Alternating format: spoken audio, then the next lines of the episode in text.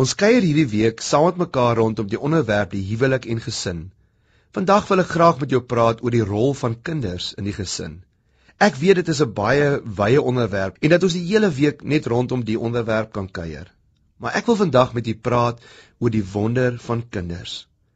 Jy as 'n ouer kan op twee maniere in jou kinders kyk. Jy kan in die eerste plek jou kinders sien as objekte van opvoeding en in die tweede plek kan jy jou kinders sien as objekte van bewondering. Albei hierdie elemente is egter nodig in jou omgang met jou kinders, maar die vraag is wat jou as ouers se invalshoek is wanneer jy met jou kinders werk. Wanneer ons ons kinders slegs as objekte van opvoeding sien, ouers, sien ons hulle as onvolmaak en as kinders wat deur ons hulp eendag eers volle wasdom sal bereik. Ons sien hulle dus as halwe mense wat onder ons hand en met ons dissipline eers eendag 'n autonome mens sal word.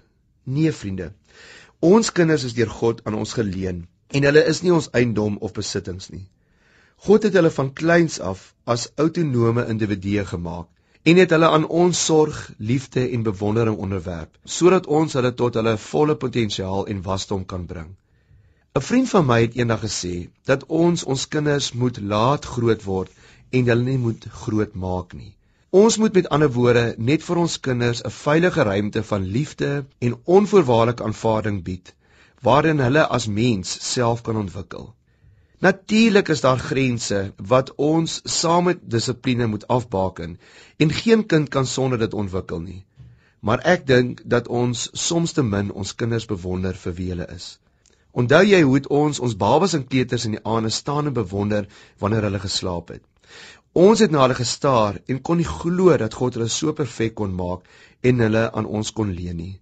Die vraag is vandag of ons nog ons tieners en volwasse kinders ook so bewonder.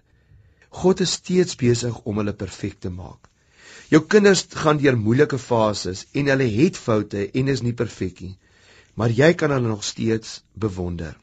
Ouers, niks is permanent nie en ek wil vandag die klem daarop plaas.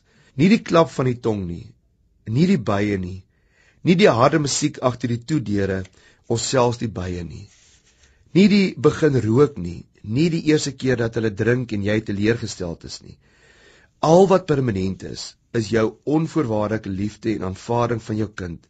Jy sal nog later die vrugte daarvan pluk.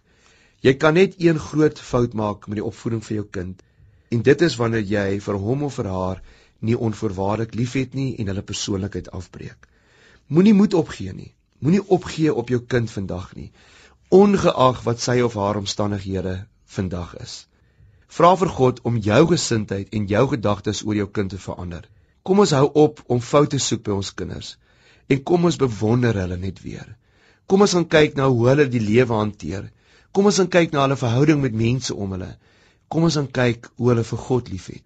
Kom ons staan weer in bewondering oor wie jou kind is. Kom ons gee vir hulle weer die regmatige plek in die gesin. Kom ons eer hulle en kom ons hanteer hulle weer op 'n nuwe manier met respek. God het hulle aan jou geleen. Moenie ophou en moet ook nie moed opgee en ophou vir hulle bid nie.